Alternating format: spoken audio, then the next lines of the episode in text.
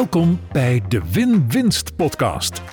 De inspiratiepodcast voor boekhouders en andere financials die willen bijdragen aan financieel gezonde en winstgevende bedrijven. En voor de ondernemers die dat winstgevende bedrijf willen bouwen. Femke Hogema gaat in gesprek met experts en ze deelt haar eigen kennis en ervaring. Laten we samen ontdekken hoe je succes creëert voor jezelf en je klant. Een echte win-winst. En vandaag zit ik in de studio met Martijn Bos. En wij kennen elkaar al zeven jaar. Dus ik vind het heel erg leuk om jou nou te interviewen in de podcast. Martijn Bos is coach, trainer en hypnotherapeut. En een van de hoogst gecertificeerde Krav Maga-experts ter wereld. En volgens mij de allerhoogste in Nederland. Hij werkt ruim 20 jaar als specialist op het gebied van fysieke en mentale kracht. Hij ontwikkelde zijn eigen methode en boek, de Trojan Workout. Hij heeft een sportschool in Haarlem, de Trojan Power Academy, waar hij met zijn team Trojan trainingen en Krav Maga trainingen geeft. En hij coacht ondernemers, zoals ik, in mentale en fysieke kracht. Nou, wij kennen elkaar in juni zeven jaar, ik heb het even opgezocht. En onze eerste ontmoeting was heel bijzonder. Uh, dus daar gaan we zo meteen nog heel even naar terugkijken. En sinds die eerste ontmoeting ben ik klant bij jou. Jij trainde ondertussen ook mijn Profit First Professional Mastery members. Je stond op ProfitCon met een, uh, een, een, een, een keynote of eigenlijk een workshop waar nog vaak naar over gepraat wordt door mijn klanten. En vandaag dus hier in de podcast. Geweldig hier vandaag welkom te heten. Martijn. Nou, dankjewel. Ja. Me vereerd dat ik mag komen. Super. En ben ik nog wat vergeten te vertellen, wat de luisteraar wel van je moet weten? Um, nou, je hebt een hele mooie introductie. Ik denk dat, uh, um, dat mijn, uh, mijn werk um, voor iedereen is. En uh, dat klinkt misschien een beetje gek, maar wat ik vaak zie is dat mensen die, die behoefte hebben aan fysieke mentale kracht ook vaak worstelen met de, de weerstand, de bezwaren. Goh, kan ik dat wel? Is het niet te hoog gegrepen? Is het niet moeilijk? En ik denk dat het belangrijkste is dat, dat niet ik, maar mijn methodiek biedt maatwerk dat iedereen op zijn eigen niveau sterker kan worden. Ja, en dat, dat, en dat kan ik alleen maar beamen. Dat zie ik ook in de trainingen. Iedereen kan meedoen, van jong tot oud, uh, getraind, ongetraind, alle leeftijden. En dat, dat vind ik ook een heel mooi uitgangspunt dat iedereen. Uh, nou, daar komen we straks ook nog op. Dat is ook een van jouw uitgangspunten. Iedereen moet voor zichzelf sterker worden. Ja. Niet de beste van de wereld zijn. Precies. De ondernemer en zijn boekhouding. Hoe heb jij je boekhouding geregeld? Ik heb die uitbesteed. en dat is me goed ook. Ja. Ik heb een, uh, een constructie waarbij ik een holding heb en twee werk-BV's. En de ene werk-BV is de sportschool. Ik noem het liever trainingscentrum. En de andere kant is uh, mijn coachingsbusiness en de, de certificering van Troy Workout. Ja, super. En je hebt het uitbesteed. Dus ja. je hebt gewoon een accountant die dat allemaal voor je regelt. Ja, ja. en Ja. Um, um, daarin, um, ik ben allereerst heel blij dat ik het heb uitbesteed. Het was een van de eerste lessen als jonge ondernemer. Ga nou niet je eigen boekhouding doen. En uh, daar ben ik nog steeds uh, dankbaar voor. En wat mijn boekhouding zo uitdagend maakt, denk ik, is omdat er vooral heel veel transacties zijn. In de ene BV iemand die een t-shirt of een boek of een, uh, of een tok, een kruisbeschermer koopt. Maar ook mensen die hun abonnement per maand of per jaar afrekenen voor de reguliere lessen. Um, en um, verschillende BTW-afdrachten. En aan de andere kant is natuurlijk de coachingsprogramma's. en uh, dat bij elkaar maakt het best wel complex. Ja, nou ja, heel goed dat je het hebt uitbesteed. Ja. ja. En stuur je op cijfers? Uh, niet zozeer. Um, Um, ik, ik heb uh, nu met, met de boekhouder, heel veel is, wordt, steeds, wordt geautomatiseerd. Steeds meer dingen gaan gewoon online. Dus ik kan wel steeds beter in de, de dashboard van, ik gebruik exact. En dan kan ik gewoon veel beter zien, goh, wat gebeurt er in de, in de BV's. Maar uiteindelijk ben ik nog steeds een vakidioot. En vergeet ik eerlijk gezegd nog wel eens um, het financiële gedeelte. Maar ja, ook in jouw geval Uh, je hebt trainers, je hebt locatie. Uh, het is niet zo dat je geen kosten hebt. Dus je moet toch wel zorgen dat er onderaan de streep wat overblijft. Dus enigszins zul je toch wel moeten sturen op cijfers. Ja, en, en um, geld is natuurlijk ook belangrijk. Um, alleen ik merk ook, uh, zoals de laatste heb ik iemand niet toegelaten tot een, een coachingstraject. Omdat ik denk dat die persoon niet ambitieus genoeg is om één op één met mij te gaan werken. Dat is niet commercieel. Dus dan stuur ik niet op cijfers. Maar eh, cijfers zijn belangrijk, maar het is niet mijn belangrijkste drive. Nee. Ik wil alleen dat mensen mij betalen waarvan ik zeker weet dat ik ze kan helpen om echt contact te maken met die, eh, met die persoonlijke kracht. En ik denk zelfs dat dat ook in commercieel opzicht een heel gezond uitgangspunt is. Dus wat dat betreft, Ja. ja, ja Op lange termijn. op lange termijn. Ja. En wat is het belangrijkste principe dat je over geld hebt geleerd? Eh, eh, dat het noodzakelijk is. Dat, dat je met geld, ik denk dat dat het belangrijkste is. Dat, wat je met geld allemaal mogelijk maakt. Ja. Ik zou mijn werk eh, voor niks doen, maar dat kan niet. Want ik, ik kan veel meer mensen bereiken. En, en mijn missie is de wereld een beetje sterker maken met een zo groot mogelijk bereik. En daar is geld voor nodig. Dat is ook een prachtige, eenvoudige missie. De wereld een beetje sterker maken. Klein beetje. Klein beetje, mooi. Ja. Ja, heel mooi. En welke overtuiging had je vroeger over geld en nu niet meer? Ehm, ehm, ik had vroeger de overtuiging dat mensen je veroordelen als je geld hebt. Ehm, ik ben zelf heel arm opgegroeid. We hadden bijna niks. Eh, ernstig zieke moeder, al het geld ging naar het ziekenhuis. Dus we hadden gewoon heel weinig. En dat heeft niet bij mij tot gevolg gehad dat ik heel erg geldbewust ben. Als in, de moed, ik wil nooit die armoede opnieuw ervaren. Dat, zie, dat hoor ik vaak. En, en, en dat zeggen sommige mensen van, god, dat, ik doe alles voor geld, want ik wil niet terug naar... Dat heb ik niet. Nee. Ehm, ik, heb, ik heb wel dat ik met heel weinig rond kan komen. Mhm. Ik, kan ook, ik heb ook echt die mindset, ik heb het niet nodig. Ehm, wat ik dus geleerd heb in de jaren, is dat, het, dat je voor je, voor je onderneming heb je het wel nodig. En is het gewoon super belangrijk om dingen gedaan te krijgen. Ja. Ja, dus geld is uiteindelijk wel belangrijk. Absoluut. En je bent geen slecht mens als je daar aandacht voor hebt. Nee, en dat was, eh, wat, dat, is, dat was je vraag. Dat was iets wat ik, wat ik wel, eh, eh, dat is wel iets, een overtuiging die ik met me meenam. Van, goh, je doet je werk omdat je mensen wil helpen. En niet omdat je rijk wil worden. En hoe ben je daar, hoe ben je daar nou, van afgekomen? Vind ik altijd een beetje moeilijk bij overtuiging. Maar hoe, hoe, hoe, hoe, is die, hoe heeft die overtuiging ehm, zich verzacht? Hoe is dat veranderd? Eh, naarmate ik verder groeide, op name, naarmate ik zelf steeds meer bereik kreeg, steeds meer mensen kon helpen, steeds ja, ehm, eh, persoonlijk ook steeds sterker werd, zag ik gewoon, oké, deze overtuiging helpt niet, want het is essentieel, het is nodig. Ja, en nu weet ik, want daar komen we zo nog op. We hebben elkaar on- ontmoet op een business coachingsopleiding. Daar heb je natuurlijk ook nieuwe perspectieven op geld gekregen, of niet? Ja, ja, Eh, dat klopt. Ehm, de, eh, ehm, de, het belangrijkste is inderdaad dat als je het jouw persoonlijke tijd is, met alles wat je wil bereiken, dan moet daar een ander bedrag tegenover staan. En dat, eh, dat, dat, dat leer je natuurlijk op, eh, ehm, Ja. op business coaching. Ja, wat je bedoelt is jouw persoonlijke tijd. Als jij, eh, jij bent expert, je, je hebt ook, ja, je hebt ook echt, echt enorme resultaten bereikt bij mensen.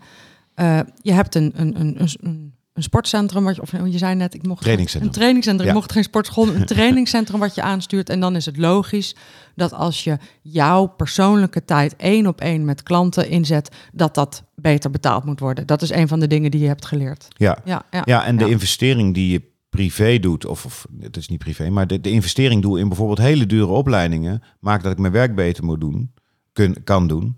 En da, ja, daar is dan ook alweer geld voor nodig. Ja, daar is ook weer geld voor nodig. En dat, zo, zo leer je dat dat allemaal met elkaar samenhangt. Ja. Ja, De expert aan het woord. nou eerst even naar de, naar de basis. Of de basis. Qua sport focus je je op twee dingen. Eigenlijk op Krav Maga en Trojan. Eerst maar eens heel kort Krav Maga voor de mensen die het niet weten. Eh, wat is dat? Maar vooral waarom Krav Maga? Nou, het belangrijkste wat je van Krav Maga moet weten is niet wat je op internet tegenkomt. Want dan ga je googlen en dan krijg je allemaal gewelddadige filmpjes. Wat Krav Maga zo bijzonder maakt, het is echt zelfverdediging. En iedereen kan dat op zijn eigen niveau beoefenen. Ja. En ehm, om de vergelijking te maken met een vechtsport. ehm, praktisch gezien leer je in Krav Maga je veiligheid vergroten. Iets wat je in een vechtsport natuurlijk niet leert, want de bedoeling is vechten. Een vechting, gevecht eh, beëindigen, overwinnen, is wat anders dan weglopen. En, en ja, dat, dat is, dat is eh, denk ik het allerbelangrijkste wat mensen van Krav Maga moeten weten. En als je dan die filmpjes ziet, denk je, ah, dat kan ik nooit. Nee, juist wel.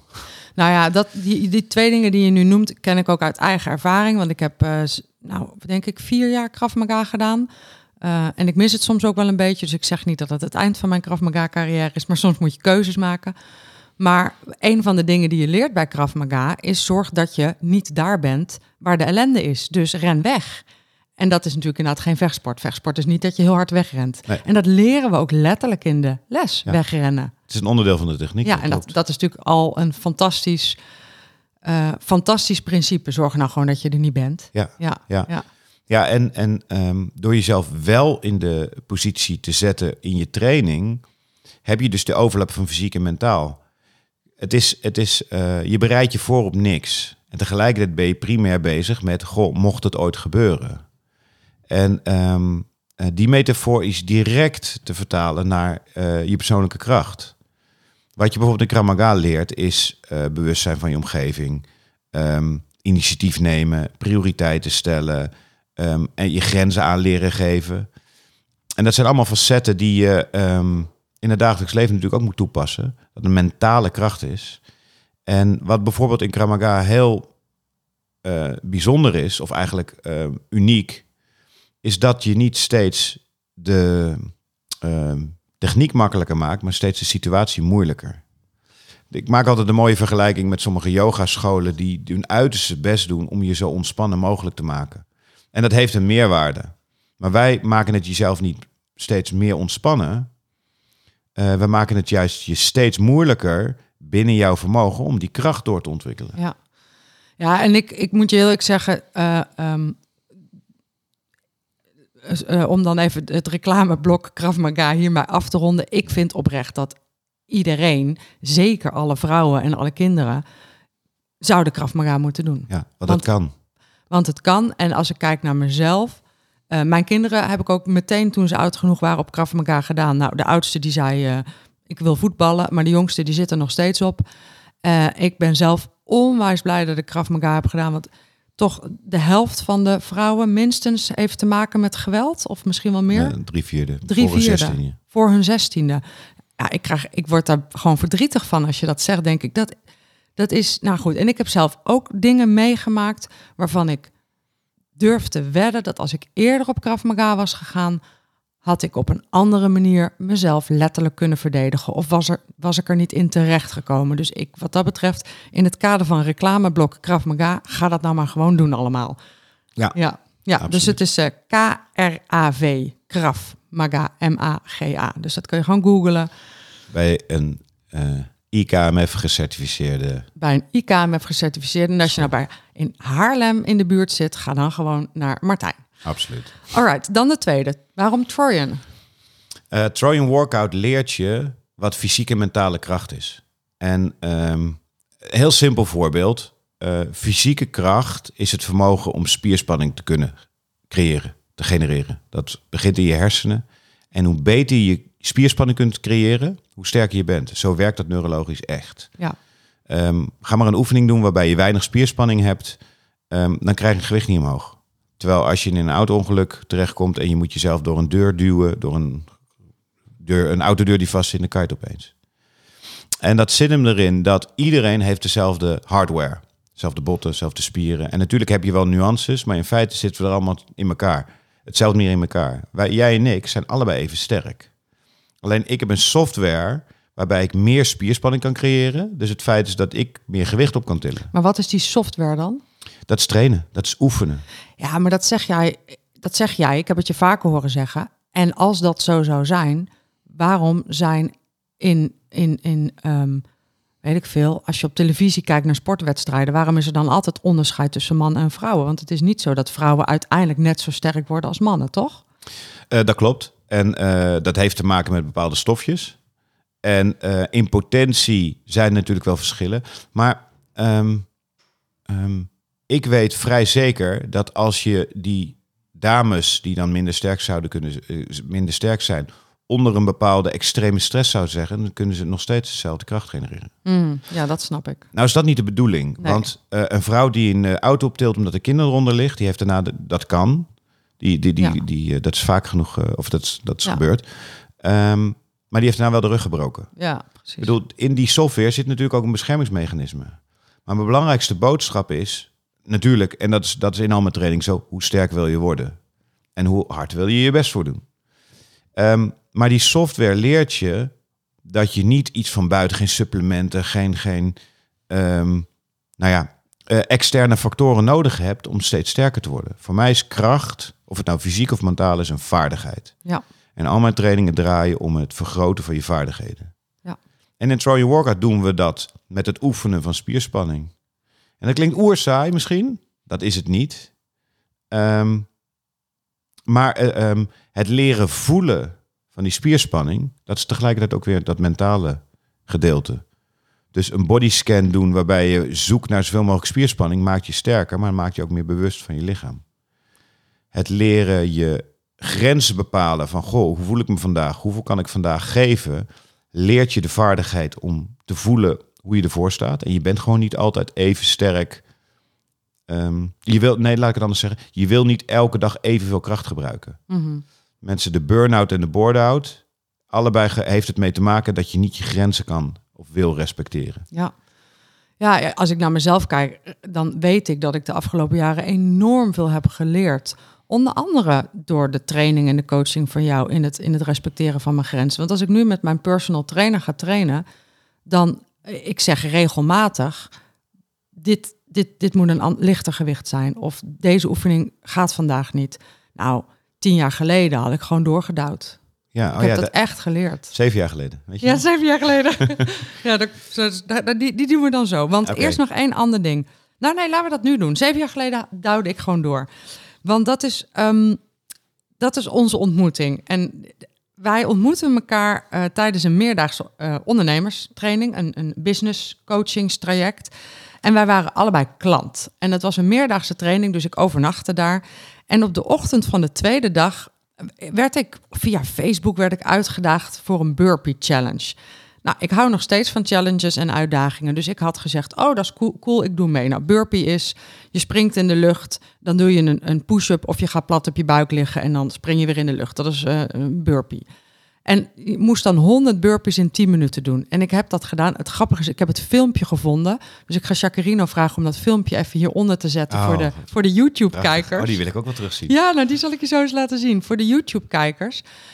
Nou goed, ik deed die burpee challenge en ik was klaar en ik liep terug naar de eetzaal en ik was letterlijk op, stond ik op instorten. En ik, oh man, als ik daar nu naar terugkijk, denk ik, wat heb ik veel geleerd in de afgelopen jaren? Want ik kwam die ontbijtzaal binnen. Er waren mensen die daar zagen dat ik, dat ik op een instorten stond. Die zeiden, kunnen we eh, yoghurt voor je pakken? Ik zei, nee, dat pak ik zelf wel. Hè? Alles zelf doen. En ehm, toen heb ik mij naar mijn kamer ges- gesleept. Toen ben ik in bed gaan liggen. Toen heb ik vier uur in bed gelegen. Maar het was heel beangstigend, want ik kon mijn arm niet meer optillen om mijn telefoon te pakken. Ik was helemaal lam geslagen. En na vier uur ben ik, eh, nou, dat was ik er weer een beetje, ben ik naar die trainer toe gegaan.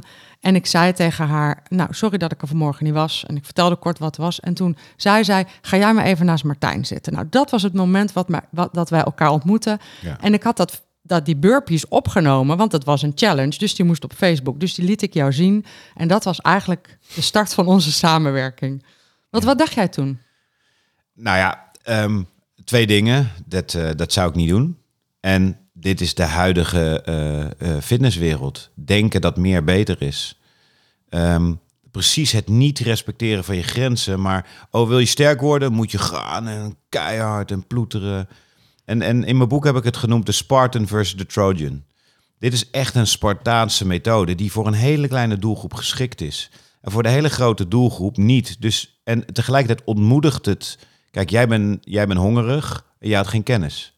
Er zijn ook heel veel mensen die denken: Jezus, als ik dat moet doen, ik begin er al niet eens aan. En dan ontneem je of dan verlies je heel veel kracht. Vanuit, ja, noem het angst, noem het eh, zelfbescherming. En dat is gewoon een hele grote misvatting. En dat zie ik echt al heel lang. Dat als mensen zeggen, ja, mijn, mijn, mijn training is fysiek en mentaal. En als je nieuw doorvraagt op het mentale gedeelte, is het niet opgeven, doorgaan. En dat is gewoon, dat is gewoon heel oppervlakkig. Want dat is één van de, eh, eh, van de facetten van mentale training in je fysieke workout. Ja, dus ik kon je zeggen, enerzijds is, i- wordt, maakt het je boos. Het maakt je boos dat dit soort dingen eigenlijk nog steeds gebeuren. Want het is, ja, het is fysiek niet per se goed voor je, maar het is ook dat mensen dus ontmoedigd raken om op hun eigen niveau hun eigen kracht te versterken. Ja, precies. Je doet jezelf zo tekort. Ja, En mensen doen zichzelf tekort door daar toch aan mee te gaan doen en echt met een verminderde eigenwaarde naar huis gaan. Of die denken, nou, daar begin ik niet eens aan. nee. Mensen met enorme potentie. Ja. En ik liet jou dat filmpje zien en op basis van het filmpje zei je toen, nou, ik snap ook wel dat je oud bent gegaan. Ja. Want, wat was daar dan mis mee? Nou ja, je bewegingsuitslag was waardeloos. Ja, nou, niet waardeloos als in zin van range of motion, maar waardeloos. Geen enkele uitvoering zag er hetzelfde uit. Jij was daar geen krachtoefening aan doen. Je was gewoon beweging aan doen om je hele systeem uit te putten. ja. Het had gewoon geen enkele zin. Nee. En het was wel komisch, want jij zei toen, eh, eh, nou, ga maar even op de grond eh, liggen. Nou, het was, was tien minuten later. Het was niet midden in die eetzaal. Ja. Maar ik had net de kleren aan, dus ik had echt zoiets van, wat gaan we nu dan doen? En toen heb je me één oefening geleerd, waarin ik in 10 seconden meer kracht genereerde dan in die 10 minuten en 100 burpees bij elkaar. En dat was voor mij wel echt een inzicht dat ik dacht, oké, dit bedoel je dus met op een goede manier kracht genereren. Ja, Ja. de Trojan Plank. De, Dat plank, weet ik de nog. Trojan Plank, ja, Ja. ergens midden Ja. in een congrescentrum. Je wil het leren of niet? ja, je wil het leren of niet. Ja. Hilarisch was dat. Ja. En eh, oké, en toen belde je me een week later en toen zei je, wil je klant met me worden? Wat was daar precies het idee achter? Waarom dacht je van nou, ze moet maar klant worden? Ja, omdat ik heel veel potentie zag en, en een groot gebrek aan kennis. Ja. Eh, En ik- potentie ging niet per se over fysiek. Dat ging echt ook over, Ja, want, want ehm, het, het feit dat jij vanuit een challenge denkt, dit moet en zo ver gaat, dat zegt voor mij heel veel. Eh, het, eh, eh, het heel graag willen en het op een eh, respectloze manier naar jezelf toe doen. Ja. Wat, ja, en, en, en wat je vaak ziet is het, het ontbreken aan vaardigheden om je grens aan te geven. Om het beste te doen in het moment wat je nodig hebt. Want wat jij nodig hebt was die Burpee Challenge niet. Nou ja, wel om bij mijn klant te worden. Dus weet je, ieder nadeel heeft zijn Ja, voordeel. ik, heb, maar ik heb altijd nog een soort haat-liefde verhouding met burpees. Want natuurlijk komen diezelfde burpees ook nog wel eens terug in een wat van training dan ook. En dan Ja. denk ik altijd, oh ja, burpees. Die hebben me uiteindelijk zoveel opgeleverd, die stomme burpees. ja, Ja. ja. ja ik, ik doe ook wel eens burpees. En niet in mijn eigen trainingen. Want ik, ik, als ik naar kijk naar de mensen die ik train... Mensen doen die burpee gewoon niet veilig. Nee. Dus eh, er zijn twee oefeningen die je bij mij in mijn Throwing Workout Notes zal zien. Sit-ups en burpees. Sit-ups omdat ze geen enkele bijdrage leveren aan een sterker lichaam. Echt nul. Sterker nog, in Japan hebben ze een onderzoek gedaan. Je hebt gemiddeld 10.000 sit-ups nodig voor een hernia. Dat is echt waar. En de burpees, omdat ze gewoon niet goed worden uitgevoerd. Kijk, als jij een plankpositie pakt, je springt omhoog en je landt weer op je benen om vervolgens naar die plankpositie te gaan en daarna de push-up doet, dat is prima. Maar dat, is niet, dat doe je niet in volume. Dan doe je maximaal 10 herhalingen, want dan maakt het je nog steeds sterk. Ja, en dat is ook wat je in dat filmpje ziet. Je ziet mij de hele tijd doorzakken. Dus ik heb de hele tijd geen spierspanning. Het is niet zo. Maar goed, dan gaan we, we gaan het niet over mijn burpees hebben. Maar dat was een, een ja, dat was een echt wel zo'n zo'n inzicht, zo'n moment waarop ik, waarop ik stappen ben gaan zetten in, in mentale kracht, fysieke kracht, maar echt ook in mijn grenzen leren kennen, mezelf leren kennen. Ja, jij zegt, ehm, ik heb drie pijlers, zeg je. Fysieke kracht, mentale kracht en zelfverdediging. Nou, we hebben Ja. ze alle drie al aangeraakt in dit gesprek. Maar je zegt ook, dat zijn drie middelen voor succesvol ondernemerschap. Kun je Ja. dat eens toelichten? Ja. Eh, dat heeft ermee te maken dat uiteindelijk jij de ondernemer bent. Jij bent de persoon achter je onderneming. Jij bent de drijfveer, kracht, eh, de richting. Alles draait om jou. En ehm, eh, het is goed voor de ondernemers die luisteren om zichzelf de vraag te stellen: ja, hoeveel aandacht besteed ik nou eigenlijk aan mijn persoonlijke kracht voorafgaande aan mijn kennis? En ehm, ehm, daar ligt de grote meerwaarde. Dat is als je een piramide zou hebben, dan is de fundering begint met focus. Focus op jezelf. Op basis daarvan stel je prioriteiten. En daarna komt pas productiviteit. Daarna ga je pas eh, richting resultaten. En als die fundering ontbreekt, dan bereik je gewoon veel minder. En, veel belangrijker, eh, je bereikt het niet met de voldoening die je graag zou willen. En dan blijf je maar op zoek naar eh, meer voldoening. En of je stopt, Of je werkt jezelf over, kop, over de kop en ehm, het, eh, Ja. universum geeft aan dat je moet stoppen. Ja, dus, dus wat jij zegt is om succesvol en dus productief te kunnen zijn als ondernemer, heb je die fysieke kracht nodig, heb je die mentale kracht nodig, moet je de juiste focus aanbrengen, zodat je de juiste prioriteiten kunt stellen. Ja, dat klopt. Dus eh, focus, prioriteiten, productiviteit. Juist. En daarna aan het eind komen pas de resultaten.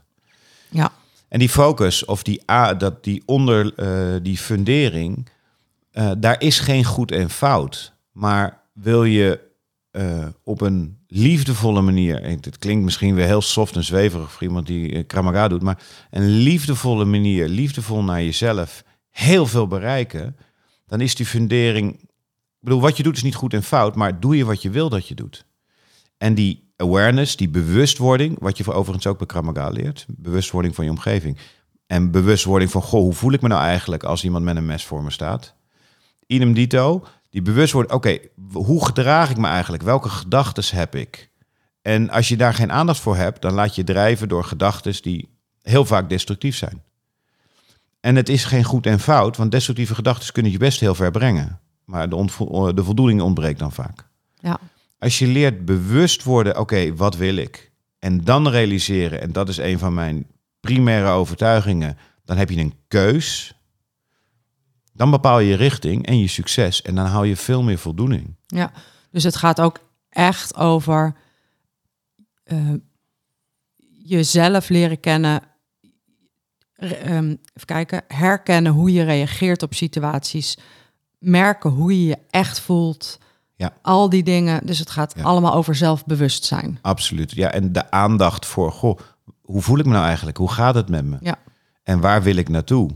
En niet van dit wordt van me verwacht en eh, dit is de resultaat wil ik bereiken. Maar vanuit een, een, een helderheid, oké, hoe sta ik ervoor en hoe ga ik vanuit daaraan met zoveel mogelijk potentie die al in me zit, mijn werk doen. Ja. Ja, en ik ben natuurlijk helemaal met je eens. In, in fundament van succes is dat de blauwe cirkel, de ondernemer. Ja. Daar zit ook het woord focus in, er zit het woord energie in, het woord mindset Ja. ehm, en, en, en zelfleiderschap.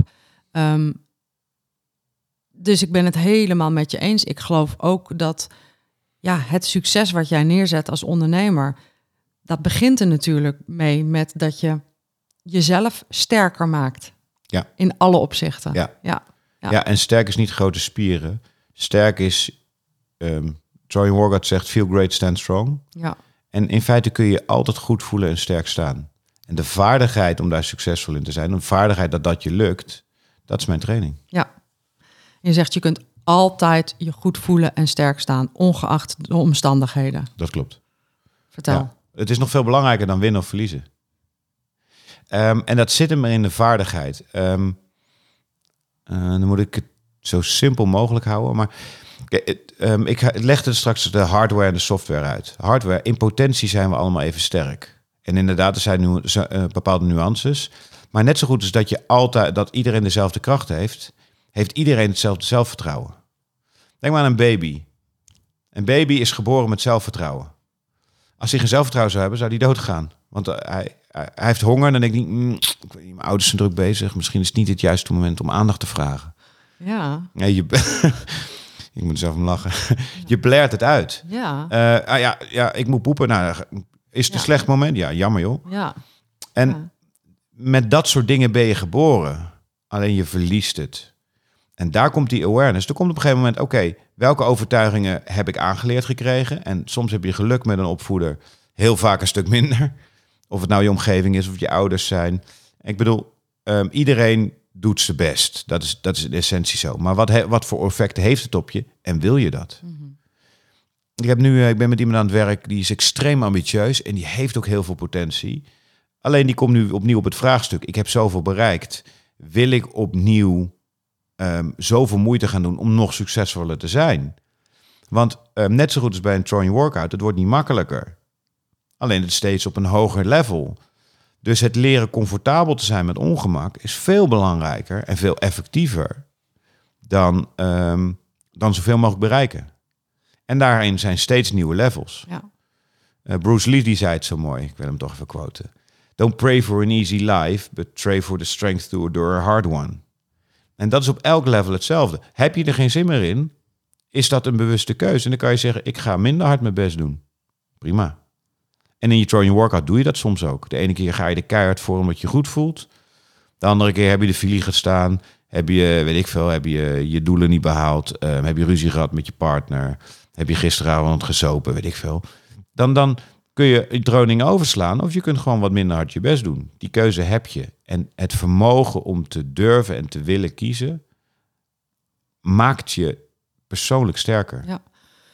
En hoe kunnen we, want het gaat in essentie dus over sterker worden. Hoe kunnen we daar uh, stappen in zetten, uh, gewoon in ons dagelijks leven? Uh, fantastische vraag natuurlijk. En um, als je, want mensen willen graag praktische oefeningen. Het is heel simpel. Fysieke kracht oefen je door het genereren van spierspanning. Nou, Google maar eens even wat een Trojan pose is. Ja. Trojan pose is het vermogen om spierspanning te genereren. Je hebt geen spullen nodig, je hebt geen moment nodig. We zullen even een link in de show notes zetten naar de ja. Trojan pose. Dat is leuk. Ja. Uh, doe die elke dag één of twee keer. Um, lukt het je niet, terwijl je het wel voorneemt? Ah, interessant. Dat is weer het, uh, het stukje persoonlijke kracht. Ja. Het tweede is, vraag je minstens drie keer per dag af, hoe gaat het met me? En de tweede vraag die je er gelijk aan koppelt, hoe weet ik dat? Is dat, ja, want ik heb iets goed gedaan, of is dat, ik voel dat in mijn lichaam? En wat er vervolgens gaat gebeuren, dat je op een gegeven moment hé, hey, maar nu ik daar echt aandacht voor heb, merk ik dat ik moe ben. Of, hé, hey, ik heb veel meer energie. Of, en dat gebeurt ook vaak, ik ben helemaal niet verdrietig. Hey, dat gevoel, ik ben helemaal niet bang. Of, oh, ik ben wel bang. Het, er is geen goed en fout, het is die realisatie, die awareness, die ja. bewustwording. En als je dit structureel doet, ben je al direct sterker. Geweldig. En de eerste, de Trojan pose, heeft te maken met fysieke kracht, spierspanning genereren, maar heeft ook te maken met het mentale stuk. Waarom doe ik hem nu niet? Waarom doe ik hem nu wel? Waarom heb ik hem vandaag drie keer gedaan? Als ik geen zin heb, betekent dat dan dat ik hem niet doe? Ja, dat is mooi. Ja. ja. En de tweede gaat echt over contact maken met hoe voel ik me nou eigenlijk en hoe weet ik dat? En ik vind dat een magische vraag. Ik leerde hem al, al heel vroeg toen ik mijn eerste therapie-sessies had. Dat uh, de therapeut aan me vroeg, hoe voel je? En dat ik dan zei, um, nou, boos of zo. En dat de therapeut dan zei, hoe weet je dat? Dat waren voor mij die vragen die mij voor het eerst leerden om te ontdekken, oh ja, maar dat zijn, dat zijn ook fysieke sensaties. Die kun je ook een plek geven. Ja. Dat is zo leerzaam. Maar überhaupt al om stil te staan bij hoe voel ik me eigenlijk? Ja. Dat doen we gewoon niet genoeg. Hè? Nee. En als je jezelf die vraag stelt, doe dat dan in de Trojan pose. Doe dat, want je, um, um, steeds meer mensen horen dat, want dat, dat staat in, de, in, in, in vakbladen. En, van als je glimlacht kun je je niet slecht voelen. Maar wat, wat nog steeds veel meer aandacht mag krijgen, wat mij betreft, is wel hoe je lichaam bepaalt hoe jij je voelt. In plaats van hoe je gevoel je lichaamshouding bepaalt. Want dat gaat twee kanten op. Sterk staan, de Trojan pose, ook zonder spierspanning, maar gewoon rechtop, geeft je een ander gevoel. Ja. Ik had een, um, een advocate die ik, uh, die ik begeleide. En die op het moment dat ze de pleidooi moest houden, daar, daar kon ze haar verschil bepalen. Daar, dat, is, dat was haar uh, moment om te shinen.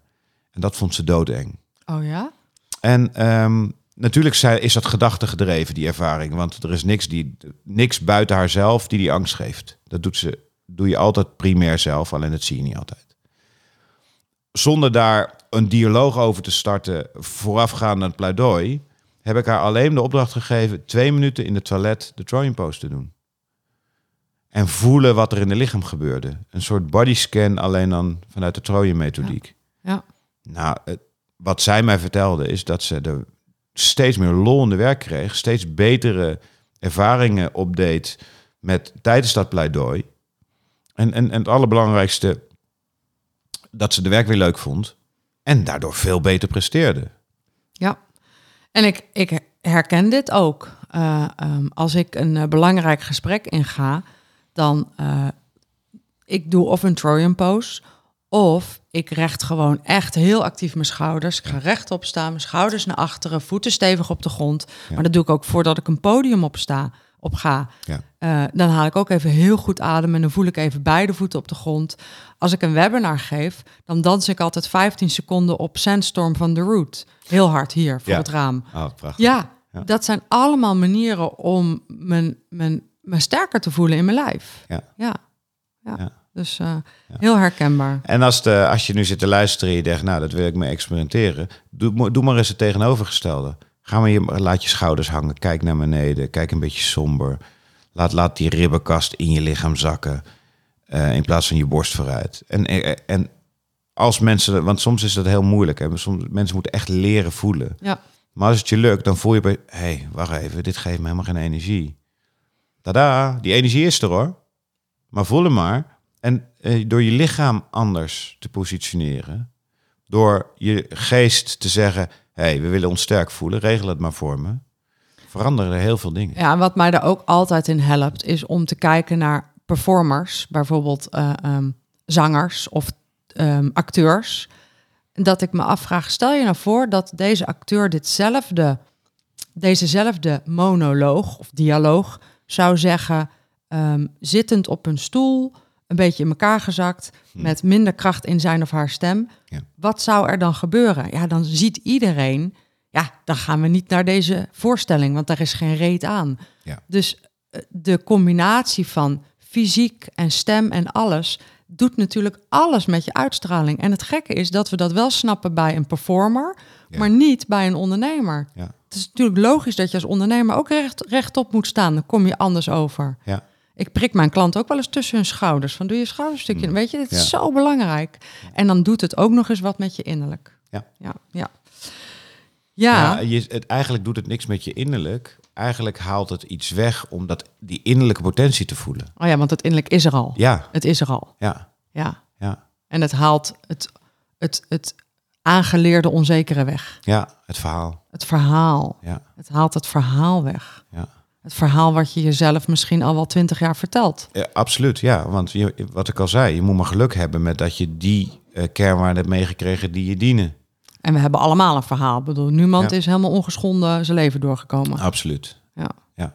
Ja, het- wij zijn de generatie van de bindings- en de verlatingsangst. Oh ja? Omdat we onze ouders, de- je hebt altijd trend in opvoeding.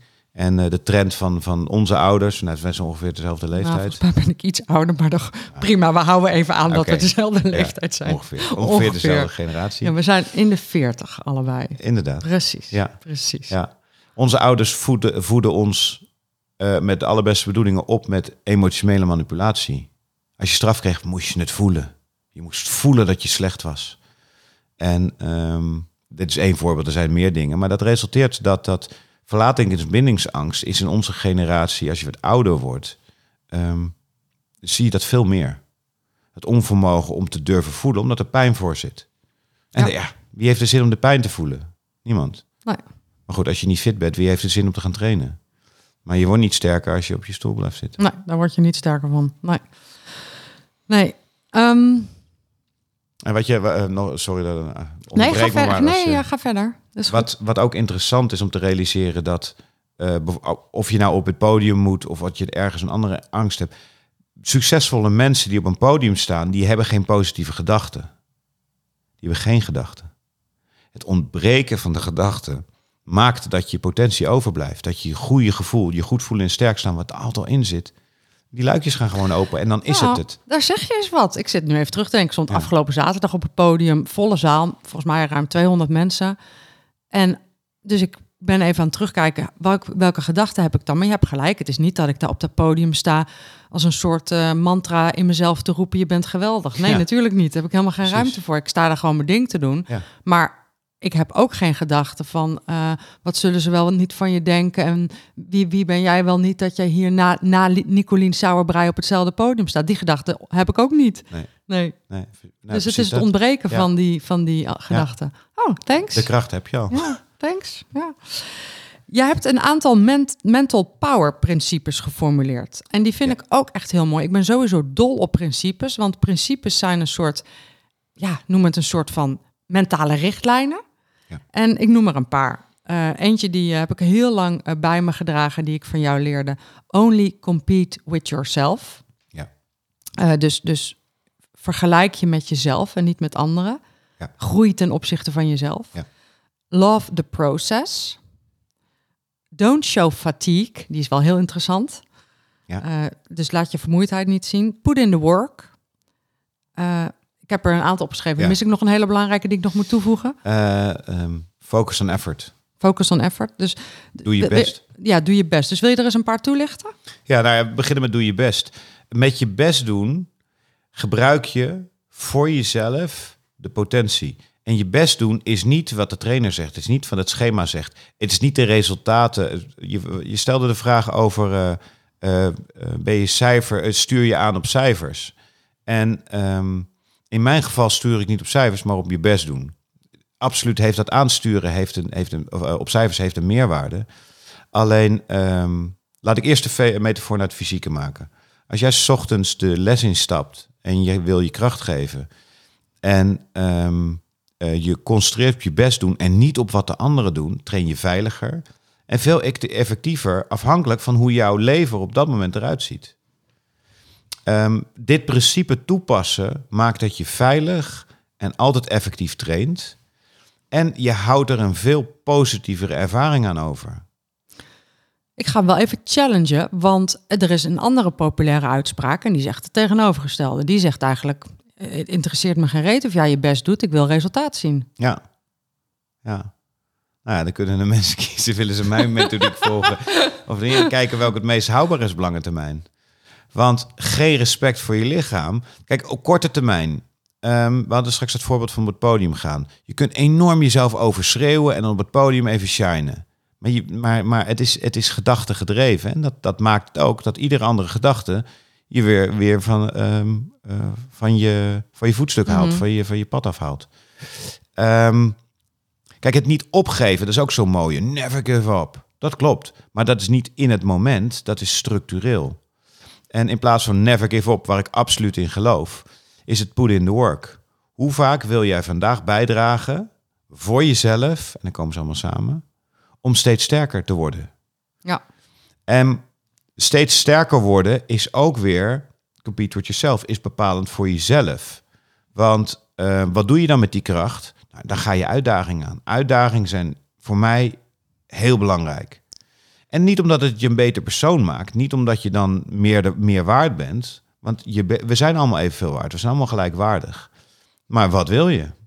En als jij echt je potentie wil gebruiken en je wil echt steeds sterker worden, dan is het op korte termijn even jezelf overschreeuwen of, of workouts waar je helemaal gesloopt van raakt of, of Burpee challenges. precies dat soort dingen. Dat is, dat, daar geloof ik niet in. Nee, daar geloof je niet in. En don't show fatigue, dus laat je vermoeidheid niet zien. Nou, fysiek is dat niet laten zien dat je moe bent. Doe je dat wel, dan moet je of harder je best doen of je bent ver gegaan. Komt hij weer. Dus eh, we doen een workout en ehm, tussen elke Trojan set ga je rechtop staan. Als je zo vermoeid bent dat je niet meer rechtop kan staan, dat je moet gaan liggen of zo, dan heb je gewoon te veel gegeven. Daar is het lichaam niet voor gemaakt. Want dat zal je onder extreme stress toch niet gebeuren, dat je, dan, dat, je dat op dat moment laat zien. Maar dan geef je heel veel. Maar ehm, in die workout fysiek ehm, is het niet laten zien dat je moe bent, de mentale training, de fysieke workout. Want het lichaam die sputtert, de hartslag gaat omhoog, je ademhaling is anders, je staat er misschien een beetje te trillen, je zweet. En op dat moment ervaren, hey, ik ben moe, bam, en ik ben er, rechtop. Dat is een fysieke of een mentale training, een fysieke workout. Ja, want als we hem even heel heftig maken, eh, wat je ook ziet gebeuren bij mensen die hard trainen, is dat ze in in de slachtofferrol stappen en heel erg gaan lopen zuchten, zodat Ja. ze aandacht krijgen van Ja. de trainer van zie, zie eens hoe ik, hoe hard ik heb gewerkt en hoe Ja. zielig ik nu ben. En jij zegt eigenlijk, don't show fatigue betekent draag even je eigen ellende, Ja, belast mij daar niet mee. Probeer ook geen aandacht bij me te krijgen. Ja. Dit is jouw training. Jij wordt hier sterker. Ja. En dat is eigenlijk ook wat je zegt. ja compete with yourself, daar heb je. Ja. En mentaal is dat ook zo. Je kan liefdesverdriet hebben, eh, je, je bedrijf is failliet, eh, je hebt je enkel gebroken terwijl je een sportwedstrijd hebt, weet ik veel. Ehm, dus de realiteit is, ja, je enkel is kapot. De realiteit is, de relatie lukte niet. En dat, daar kun je om rouwen, daar kun je verdrietig om zijn, daar kun je gefrustreerd zijn. En Je bent er, je staat er, je staat rechtop. Ja, en in het bedrijfsleven is dit natuurlijk ook gewoon realiteit. Dat je echt even een hele vervelende boodschap hebt gehad. Van mijn part een hele vervelende zakelijke mail. Waarvan je echt, echt denkt, oh, dit is echt heel erg. Ja. Maar vijf minuten later heb je een belangrijke afspraak. En dan is het ook de uitdaging om er wel te zijn in die afspraak. Of de keuze te maken er niet te zijn. Maar dat is dan een bewuste keuze. Ja. Maar er niet halfslachtig gaan lopen zijn. En zielig lopen doen van ja, sorry als ik vandaag niet zo'n sterke afspraak neerzet. Maar ik heb een vervelende mail gehad. Dat is die vermoeidheid Ja. weer. De ander weer ver- belasten met je vermoeidheid. Ja. Dus of doe het niet, zeg hem af. Kan een keuze zijn. Ja. Of doe het wel, maar ben er dan ook. Ja. Dat is hem ook, toch? Ja, Ja. Ah, 100%. En dit is trainen. Dit is je, het leiderschap pakken. Je kan ook klagen. Het helpt niet, maar als je wil klagen. Alleen de realiteit is dat dat klagen helpt natuurlijk niet. Je kan wel aandacht vragen. Ehm, maar ja, wat wil je? Vanuit leiderschap aandacht vragen. Ik zit even niet lekker in mijn vel. Mag ik een knuffel? Kunnen we even praten? Dan neem je ook verantwoordelijkheid en vertoon je toch een ander gedrag. En je zal merken, dan is de ellende ook sneller voorbij. Ja, want ik denk dat een aantal luisteraars nu denkt: ja, hallo, moet ik nu wel of niet kwetsbaar zijn? En dat is dus ook het lastige van dit verhaal. Aan de ene kant wil je wel voelen hoe je je voelt en dat je heel erg verdrietig bent of heel erg geschrokken of heel erg boos. Ja. En aan de andere kant moet je een bewuste keuze maken. Wat ga ik daar nou mee doen? Ja. En dat is meestal niet gaan zeuren bij je klanten of an- in ieder geval niet zeuren, sowieso niet zeuren of slachtofferig gaan doen. Ja. Maar wat dan wel? Ja, dat dit gaan benoemen en iemand vragen om hier Ja. je in te helpen. Ehm, een afspraak afzeggen of laten doorgaan en er zijn. Maar dat zijn allemaal leiderschapskeuzes die daaruit voortkomen. Ja, je zegt het heel goed. Het zijn keuzes. En ehm, wat nog goed is om mee te geven, doe het liefdevol. Put in the work. Geef wat je kunt en wilt geven, maar doe het liefdevol. Je kunt ook met een oordeel tegen jezelf zeggen, maar dat oordeel maakt je juist minder verbonden met jezelf. Dus ehm, eh, eh, een voorbeeld. Ik had dat laatst in een, in een coaching sessie. Dat men, ja, ik, moet, ik heb nu gewoon een schop onder mijn kont nodig. Ja, mm, weet ik niet. Je kunt het ook zonder de schop onder je kont doen. Ehm, maar het grote verschil is, want vaak zie ik ook dat mensen die die mentaliteit hebben, en eh, ik zal er zo nog een Kramaga voorbeeld over geven, maar eh, mensen die die men- mentaliteit hebben, die gaan je ook weg van het gevoel en dus een beetje weg van je potentie.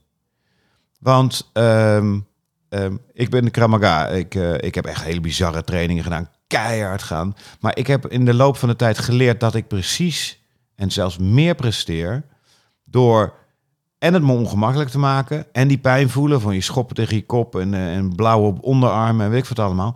En het liefdevol doen. Van ik kies hiervoor. Ik ben daar oké mee. In plaats van stel je niet aan. En als je dat verschil leert, dan doe je minstens hetzelfde. En ik denk veel meer. Want je gaat met veel minder strijd in jezelf ehm, de dingen doen omdat je voelt, hé, hey, ik kies hiervoor. Ja, en, en, en wat ik ook nog denk is dat er ook nog een groep mensen wellicht is die dit nu hoort en die zegt, ja, jullie hebben het over keuzes, maar ik, ik ervaar helemaal geen keuze. Als ik heel diep in de stress zit, dan komt mijn gedrag automatisch. Dus waar leer je dan dat er wel een moment van keuze is? Dat begint met realisatie dat je wel een keuze hebt. Ja, En eh, kijk, het is een vaardigheid. Je hebt ook moeten leren fietsen, je moet leren een auto rijden. Ehm, er zit ook geen verwijt in van ja, jij hebt, jij hebt het jezelf aangedaan. Als ik mijn zoontje van 11 mijn autosleutels geef, ik zeg parkeer mijn auto, rijdt hij mijn auto kapot. En ja, hij kon gewoon niet beter. Hij heeft zijn best gedaan. ja hij heeft zijn best gedaan. Dit zie je met, met geweldscenario's, dat zie je met, eh, met ingewikkelde relaties, met fouten in je business. Op het moment kom je, kom je tot de realisatie, oké, dat is niet goed gegaan. Het oordeel houdt je in het verleden. En ehm, ehm, met jouw vraag van ja, maar ik heb geen keus. Nou, je hebt altijd keuze om je goed te voelen en sterk te staan. Begin daarmee. En dat is niet iets wat gebaseerd is op reden. En eh, ehm, die realisatie maakt dat je hele kleine stapjes... Geen, het gaat niet voor de knockout. Leer eerst eh, gewoon normaal stoten in je voetenwerk. Eh, kleine stapjes met de behoefte, ik wil het anders. Ja, ja en ik, ik ben het met je eens. We kunnen hier allemaal, altijd, iedere dag sterker in worden. Ja. Ja. En het is ook leuker voor de samenleving als iedereen het een beetje meer doet. Zeker. Zeker. Zoiets simpels Ja. als, eh, als eh, goh, mag ik even knuffel in plaats van, yeah, in plaats van zeuren en klagen. Het is dezelfde, dezelfde onderliggende gedachte. Maar je neemt wel verantwoordelijkheid. Precies. Precies. Ja. Je noemde net even je, je zoon. Je hebt twee kinderen. En jij en je dochter zijn op dit moment een eh, tik- TikTok-fenomeen aan het worden. Fantastisch. Vertel. Nou, ik zit sinds zes weken op TikTok. En er is duidelijk een hele grote behoefte aan, eh, aan de content die ik deel. Ja, want hoeveel volgers heb je binnen zes weken? 18.000. Eh, bijna 18.000. En wat is je TikTok-naam? Eh, op het moment Martijn Bos IKMF. Martijn Bos IKMF. De filmpjes die jullie delen hebben vooral te maken met zelfverdediging, toch? Ja, nou in feite, ehm, we zijn ergens gestart. Maar in feite geef ik binnen de drie pijlers die ik heb, mensen de boodschap, wat kan ik doen?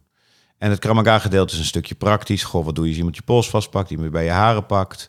Maar ook, wat doe ik nou om eh, dat rotgevoel kwijt te raken als ik lastiggevallen word? Hoe leer ik mensen pijn doen dat het oké is? Klinkt gek, maar kijk die video's. Er zit echt een, echt een belangrijk onderdeel van zelfverdediging... is het vermogen anderen pijn te doen. Anders doe je niks, anders bevries je. Ik ben nu eh, mensen aan het uitleggen over wat dat bevriezen doet... en hoe je daar vanaf komt. En ehm, ehm, wat we nu bespreken... dus mijn volgende topics worden over eh, het fysieke gedeelte. Hoe je fysiek steeds sterker wordt. En ik ga daar allemaal content in delen.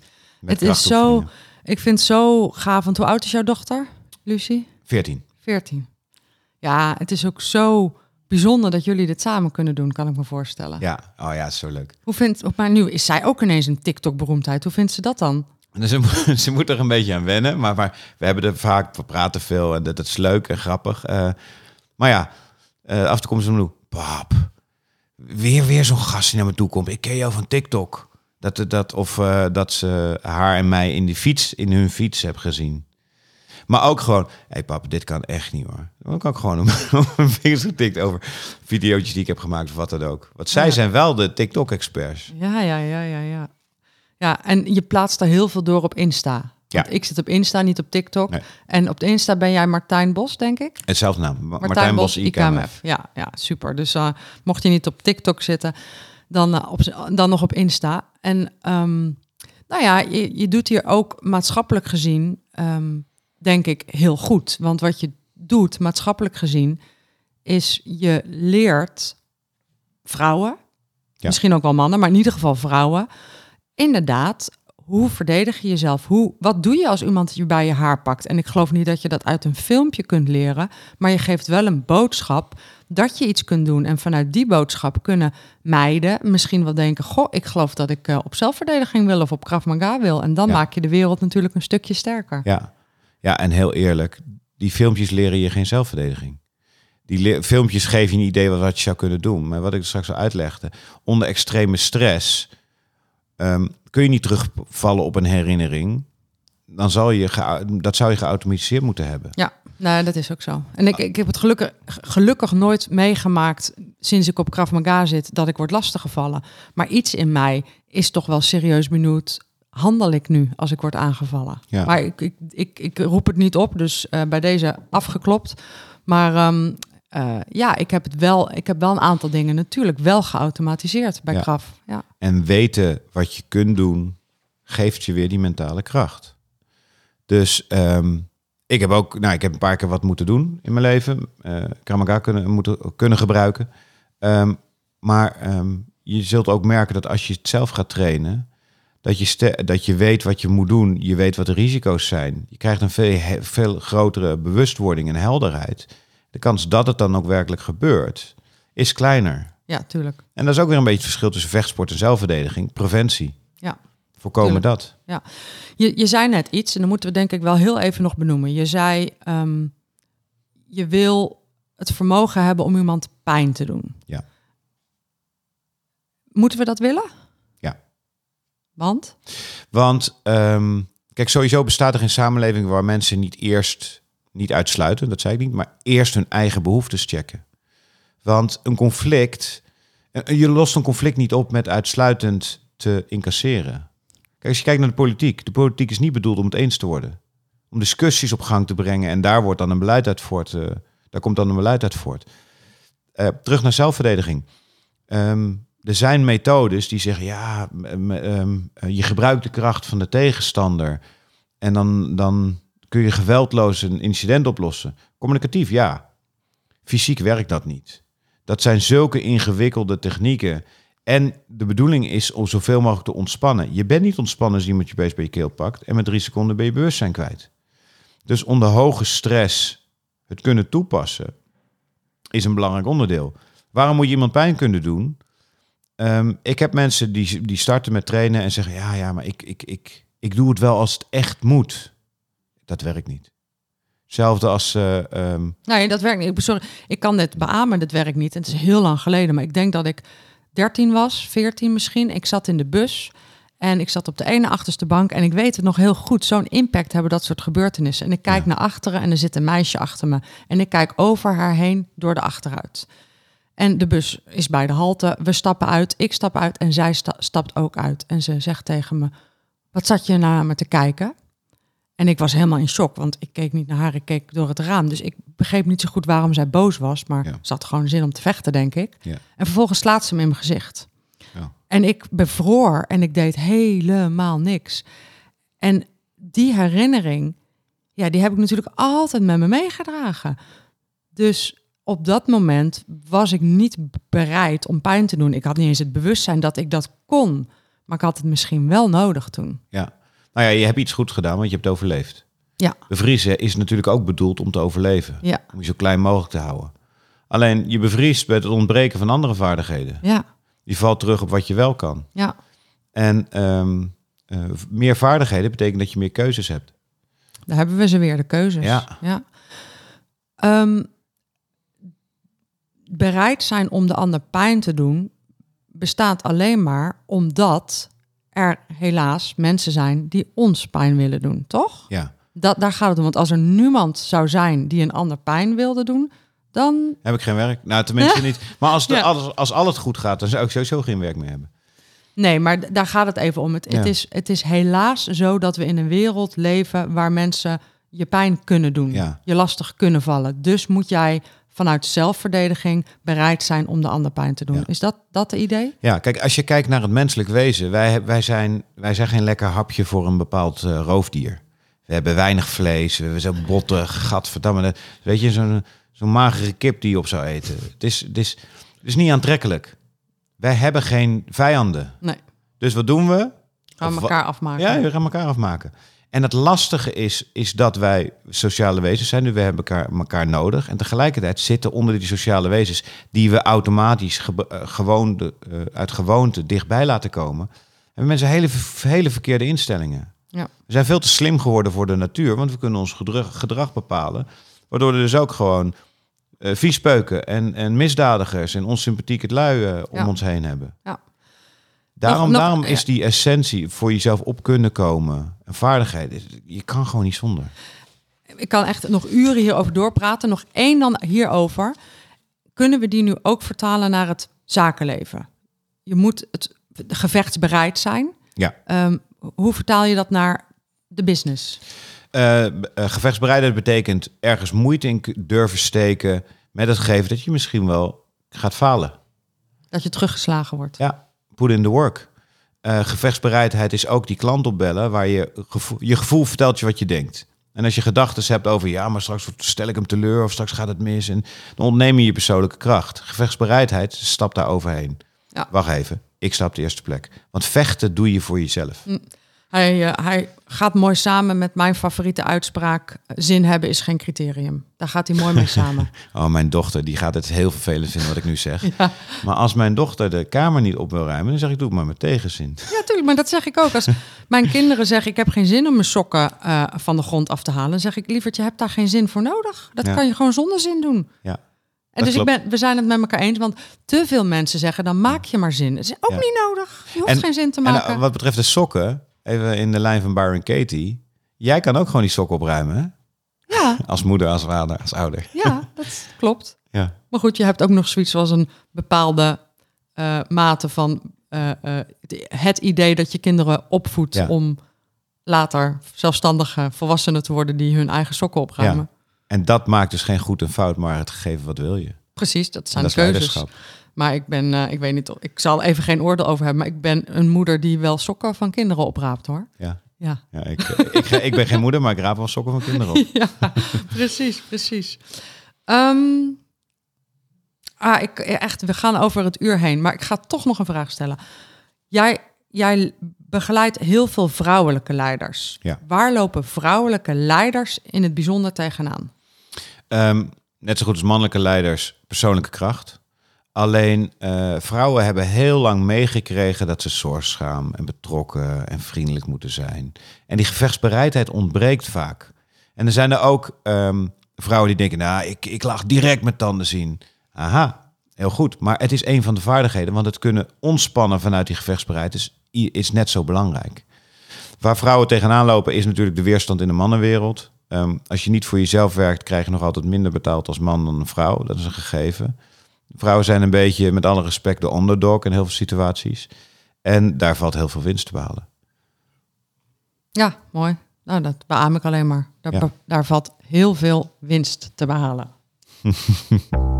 De adviezen voor de financial. Als we nou kijken naar boekhouders, financieel business coaches, accountants, professionals in algemene zin. Wat zijn nou drie dingen waarvan je zegt, nou, ga dat nou aanpakken. Daarmee creëer je winst in de breedste zin van het woord. Winst in tijd, geld, energie. Ja. Nou, drie dingen, dat worden dan de drie pijlers. Ehm, je een zittende baan. Kom van je luie stoel af en belast dat lichaam. Ga, ga your workout doen. Ga, ga trainen. Ga fysieke inspanning creëren. Het is gezonder. Je hersenen gaan beter werken. Bewuste aandacht kun je langer vasthouden. Omdat het lichaam, fysieke gezondheid, functioneert beter. Ehm, mentaal, interessant. Waar, ehm, welke taken moet je doen, maar voel je weerstand op? Ehm, ehm, welke uitdagingen ga je uit de weg? Mentale kracht, waar is het? Enerzijds hebben mensen het altijd, ja, je moet je kracht vergroten. Maar ik geloof ook heel erg in, wat houdt je tegen om je volledige potentie toe te passen? En dus dat is de mentale ding. En, en de oefening die we net hebben gedaan. Simpel, hoe gaat het met me? Hoe weet ik dat? Geeft al heel veel informatie. Ga een paar keer per dag rechtop staan en observeer wat er in je lichaam gebeurt en, en wat je aan het doen was. Ja. En de, ehm derde. Kramaga, gevechtsbereidheid. Ehm, en dat is natuurlijk ook, het is een tool ook voor mentale kracht. Ehm, maar je tanden laten zien. Je schuldig voelen voor je succes. dat, dat, ik weet dat er heel veel ondernemers er last van hebben.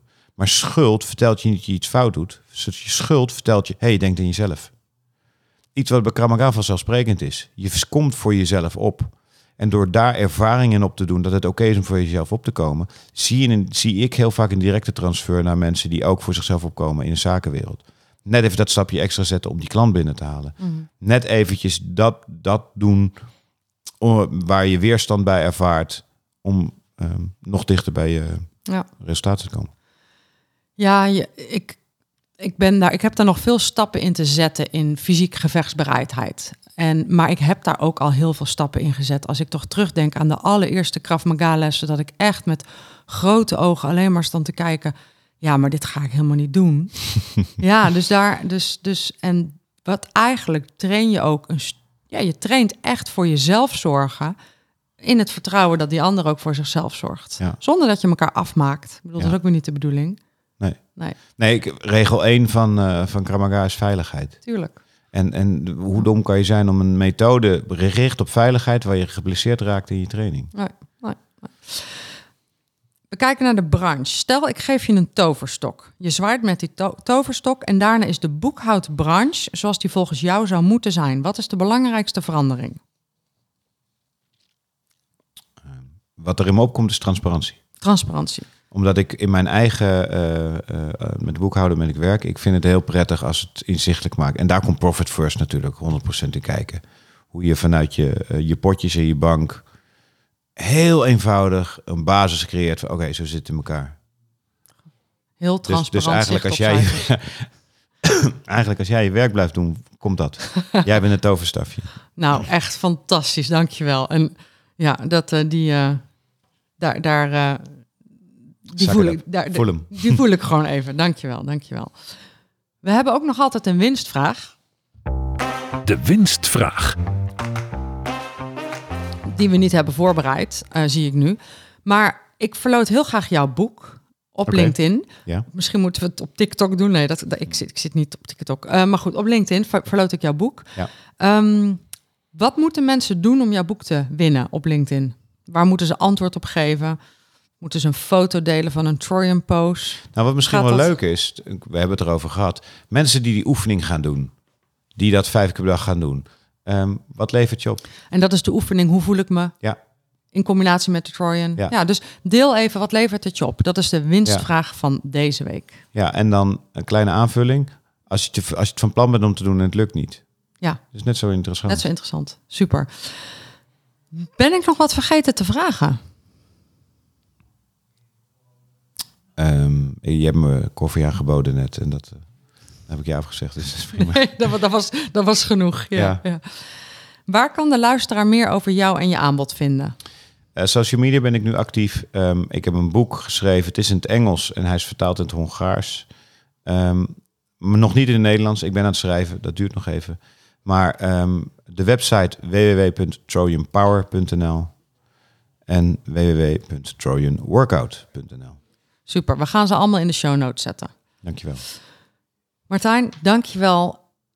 Ik heb echt een heel gaaf gesprek met je gehad. Dank je wel daarvoor. Ja, ik vond het ook leuk. Ik kon, eh, ik kon eh, veel van wat ik wilde delen, wat in mijn missie past, kon ik ook kwijt. Dus eh, Supergoed.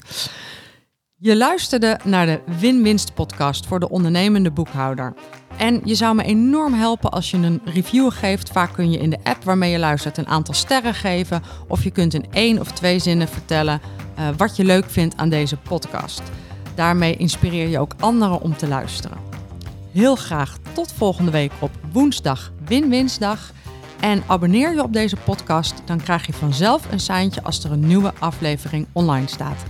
En tip, als je dat boek nou wil winnen, ehm, reageer op LinkedIn. Want er komen over het algemeen nog geen honderden reacties. Dus grote kans dat je het boek gewoon gaat winnen.